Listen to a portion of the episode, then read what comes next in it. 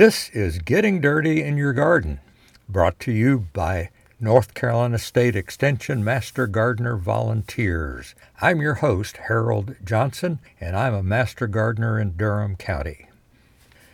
Pollinators are important to agriculture. No one disagrees with that statement. How about a business where the very existence of the business is 100% dependent on pollinators? Please enjoy my enlightening conversation with Diane Currier, owner and the only full-time employee of Honeygirl Meadery. Diane, let's begin talking about Honeygirl Meadery, the beginning. Sure. How did you get started? Well, started in mead making. The beginning of that was 2004. I had been home brewing here in Durham since the late 90s when I first moved here and went to visit my sister who lived in Homer, Alaska, which is a beautiful place. And uh, we were there at the height of summer and 24 hour sunlight and did a lot of hiking. And one day, my sister and I had hiked a whole field of fireweed, beautiful pink, just a, it comes in after a fire in the forest there, and a natural process. And then in the afternoon, she said, Let's drop by this meadery. It's called Ring of Fire Meadery they're no longer open and went out with a real, you know, 20 year great career. But anyway, I said, What's a meadery? Oddly, I didn't know what it was at all. She said, Well, it's amazing and they make wine from honey. And when I went in there, the first thing they said was, Would you like to try our fireweed mead? And in trying that, I thought I remembered being in the flowers. It just felt like the flowers were surrounding me as I'd been hiking in them. And now here I was drinking from those flowers and it was very powerful. And I remembered that little meadery for years. So 2004, I came back. I was regularly homebrewing with a group of friends in my neighborhood and friends in general because it's a great way to make friends uh, making alcohol and sharing alcohol so i told them we're just going to make mead from now on and it was my hobby that i brought my friends into and it developed into more than that one of the impetuses for that was that one of my home brews that I made for one of my own birthdays put into the North Carolina State Fair and it took a ribbon. Um, so for me, that uh, external validation was really powerful because it meant that more than just my drunk friends liked the mead, and maybe it had a bigger audience out there of people who would appreciate it as well. So um, that kind of got me started on a journey to talk to anybody who had shiny stainless tanks in their place brewers, cider makers, mead makers, winemakers, just a quest to understand. It seemed very daunting, of course, to go from making five gallon batches to making 500 gallon batches, let's say. So I wanted to know a lot about that and traveled around Virginia, uh, mostly locally here up to Virginia to meet with the Blacksnake Meadery folks, the Foggy Ridge cider maker, and of course I met up uh, with the Starrlight folks down in Pittsboro. Ben and Becky Starr. I started as soon as I met them, asked if I could come in and help out in any way, and Ben said, "Sure, come on in and bottle with us." So that's how I first met them, and they were tremendously supportive of my uh, desire to open a meadery and shared with me so much about their own business and business plan that really helped me writing my business plan. And I'm a planner, so I worked on that business plan for a while. It's a big endeavor, as you've seen some of the large tanks and the investment and the licensing, and the, it's quite a challenge up front that I felt I had to really rein that in and understand what I was getting into. But even saying that, I chuckle because you just really never know what you're getting into. go back to when you said you first started and you met lots of people and friends.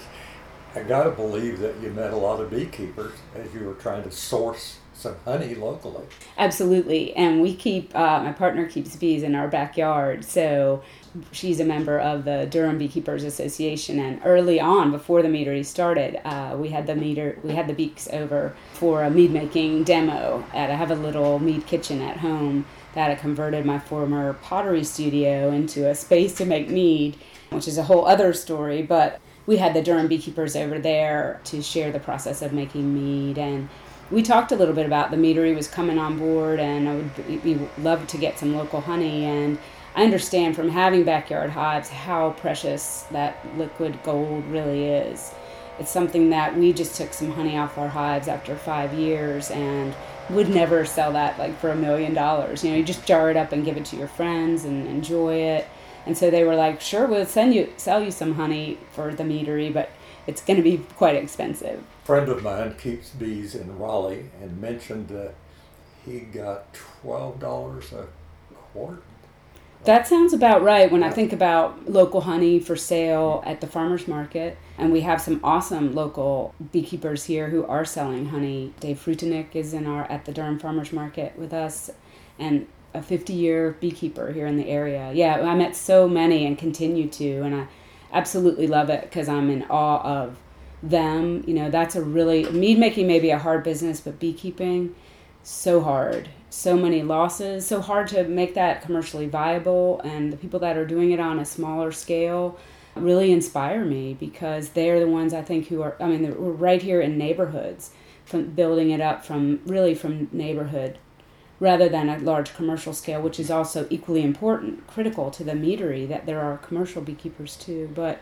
you know, I like seeing the local interest. As I calculate the number of gallons of honey you need for one batch, that's an expensive brew that you've yeah. got in that tank.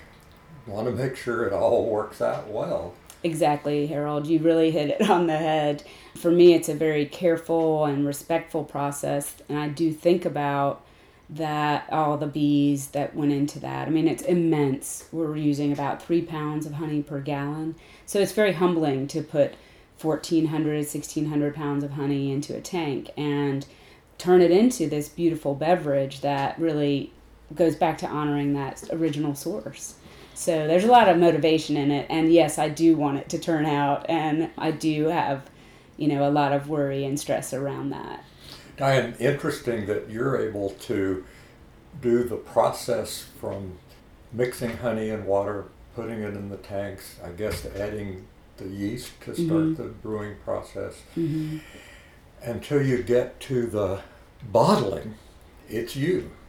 Right, right. That's, I think, a throw. Well, it's funny because when I just was going to say that's just, I'm going to, I mean, I'm very careful about how it's made it's a very slow process. I've thought a lot about could somebody else really help me perhaps speed this up? And it doesn't ever, it's like, not really.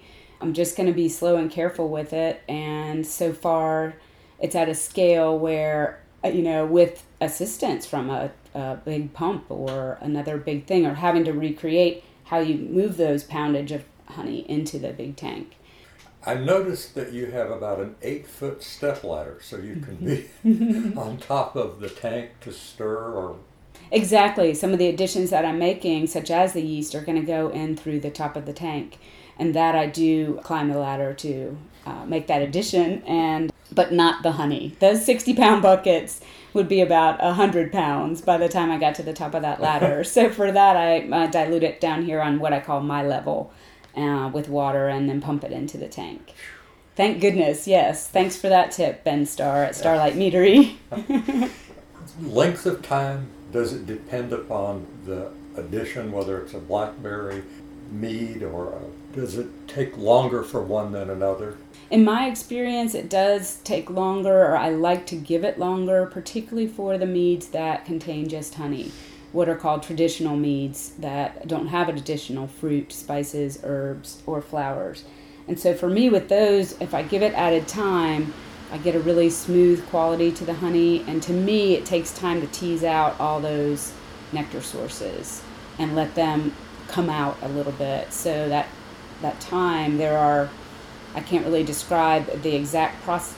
There are little minute processes. Still, things are dropping out of the tank, and also opening up with that additional aging.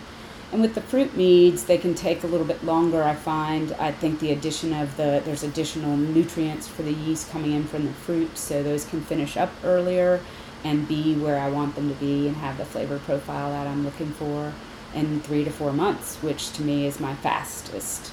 Three mead. to four months is the fastest you can turn out a batch of mead. Yes, in the way that the process, just the way that I'm I'm doing it. And some of the tie ups or some of the length of time before a release starts to be about the coordination of the tanks and the tasks. if I've got this tank's got to move into that tank, but there's already something there, I got to back it up often to do these multiple tasks to free up a tank or You use the actual fruit or the spice or the flour. You don't buy some commercially made smells like, tastes like. Correct. That's correct. I really like, and this is a is a passion. I love working with the whole fruit, and it's also a bit of a liability because it adds a challenge and adds a certain layer. Both on the good side, I love that it's going to come out a little bit different each year, and that I'm working with fruit, and I know the farmer, and it came from up the road, and I can take a North Carolina ingredient and express it in this via this mead vehicle in a different way that we can drink it, literally drink the field. That's a big motivation for me that ties all the way back to that first Homer, Alaska visit with the flowers and that experience being surrounded by that. So you count on bees to provide the source for your honey, Mhm. bees to pollinate the Mm. fruits that you use. So true. So you're a great tie-in for us as we talk about maintaining a healthy bee population and provide pollination gardens, provide Mhm. something in the fall so that they can winter over healthy, hmm and not just some sugar water, but Mhm. real live plants that are blooming in the fall. You're all kinds of uh, dependence upon bees. There just isn't enough honey available locally, I'm Mhm. sure, to Mhm. do the big batches that you do. Right. But you make sure that the honey you use is single sourced, is that the right term? Uh, True Source Honey is the True term Source. that the Dutch Gold uses. They're out of Lancaster, Pennsylvania. Um, and a lot of breweries and meaderies. There's a lot of beverages that people are drinking right now that are made with that honey. The beautiful part about Dutch Gold is they are guaranteeing they can track all that honey back to the hive. So I get wildflower honey from them that's coming from other countries Argentina, Brazil, Uruguay, Canada, as well as the US. But Dutch Gold is guaranteeing that to be true source honey, which is very critical. You don't want something that's available on the market and who knows where it came from and how it was handled and Exactly. I don't want adulterated honey. I don't want honeys that are made with corn, corn syrup and flavorings. For the careful process and the respect that we're wanting to give to the bees, I really want to use a must uh, real honey. And I talk about mead a lot. People come into the meadery and I find out that I really enjoy that part and it's nice to I get energy from people and I work alone. So it's it's a really interesting balance because I really actually need both of those parts, but I realize in talking to people about what I do that it helps me stay in tune with, in touch with my passion, helps me remember that the parts of it that I love because there's some really long days and it's not always pretty and not everything works out great. Although the batches have gone really well, I've had to I've had some some problems, some growing pains, some re-fermentation in the bottle, some things that I'm still learning about. But now I have uh, some awesome new processes in place to help me. I learned that the filtration system I was using, plate and frame, really only removes about 70% of the yeast. Even though I was going down to a micron, half a micron level, that is, well, much smaller than yeast. So I thought that I was, but there's actually another process that I can intersect right before bottling that is even more absolute of uh, membrane filtration. And since I am a home brewer turned professional, I'm learning as I go. I am a very careful person, and I did supplement what I know as a kitchen cook, which is really my background, or, or where I'm coming from in the mead making process, with some classes.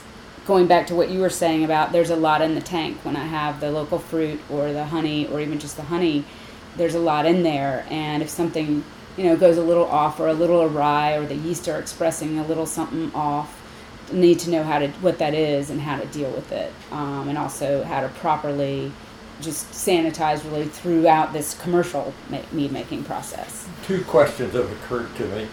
Where do you teach the uh, chemistry course that it took for you to know to produce mead?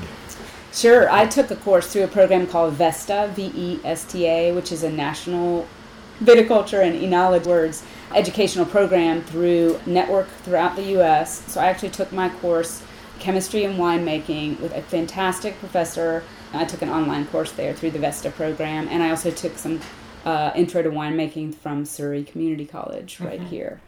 Now, the second question that I mentioned, where's the office for the sales force?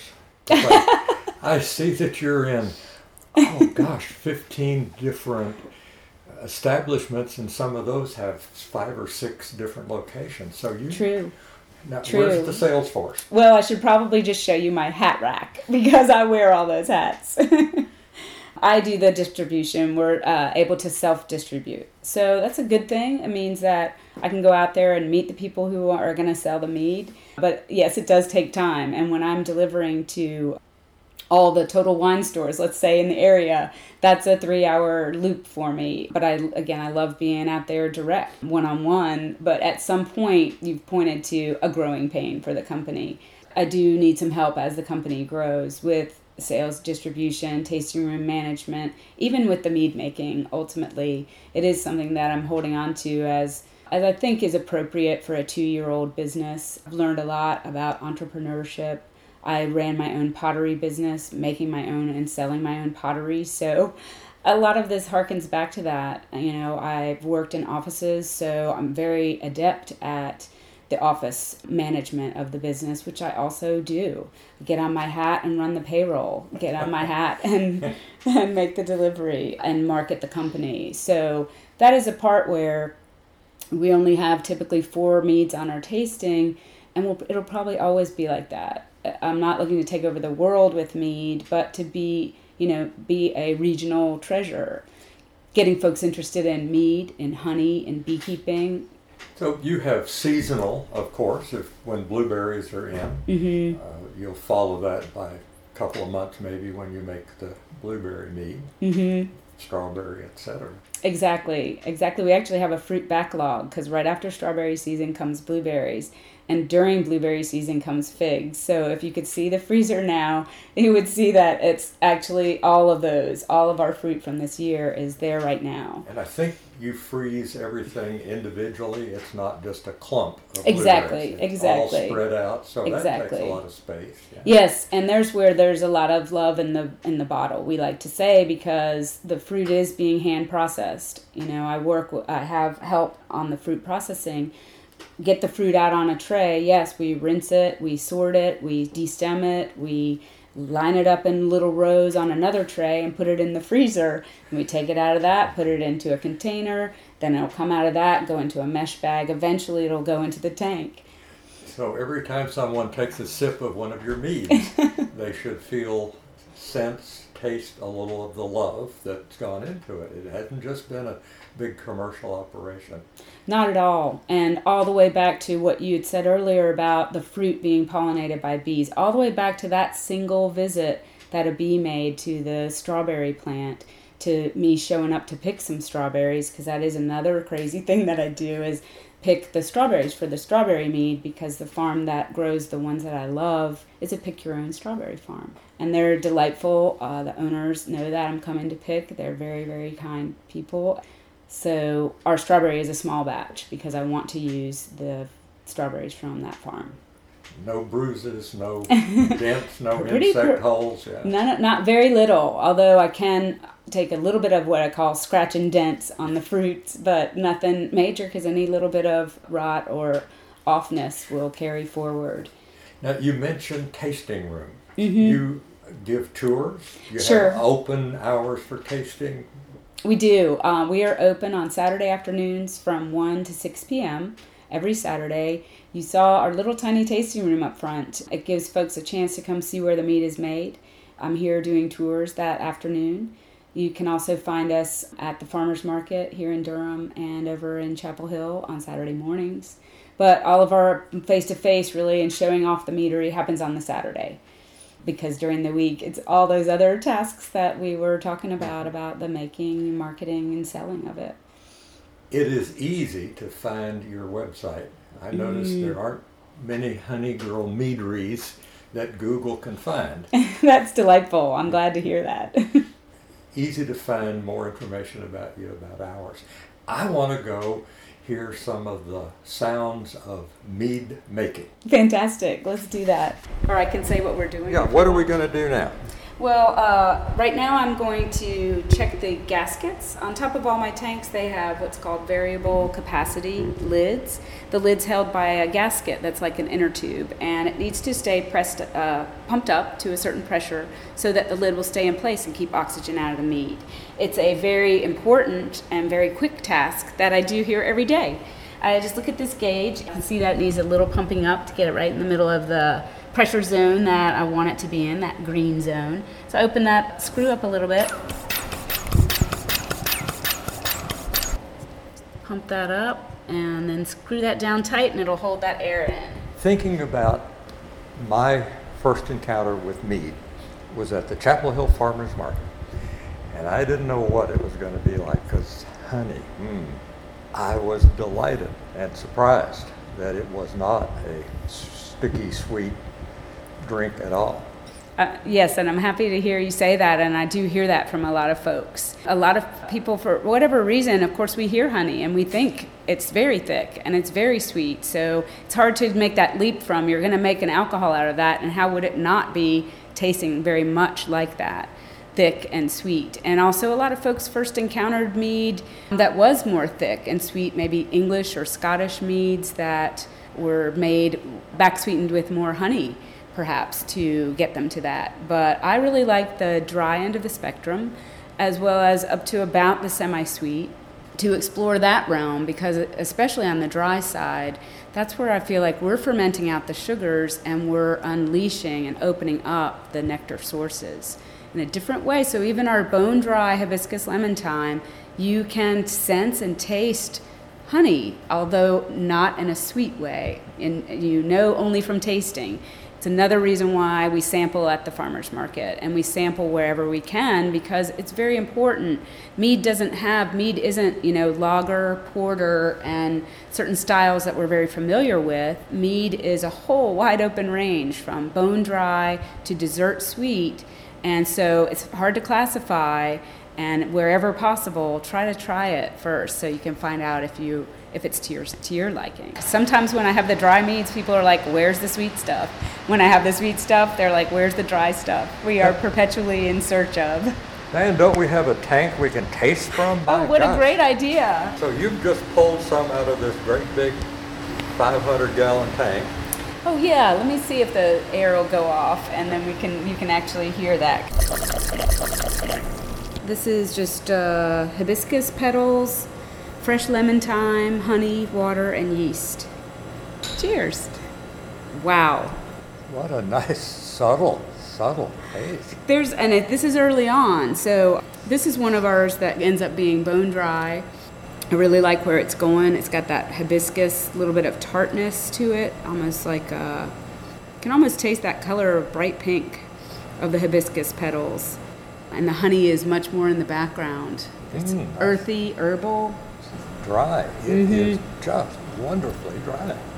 This was the one that got the meadery started, hibiscus lemon thyme. This was that ribbon that I got for that homebrew recipe. Mm-hmm. Now you've also gotten ribbons since then.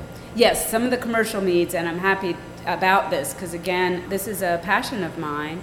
But I'm learning and put the meads into some commercial competitions to get them evaluated uh, uh, at that level. And I'm happy that both this hibiscus lemon thyme and the blueberry medaled in this year's uh, Finger Lakes International Wine Competition.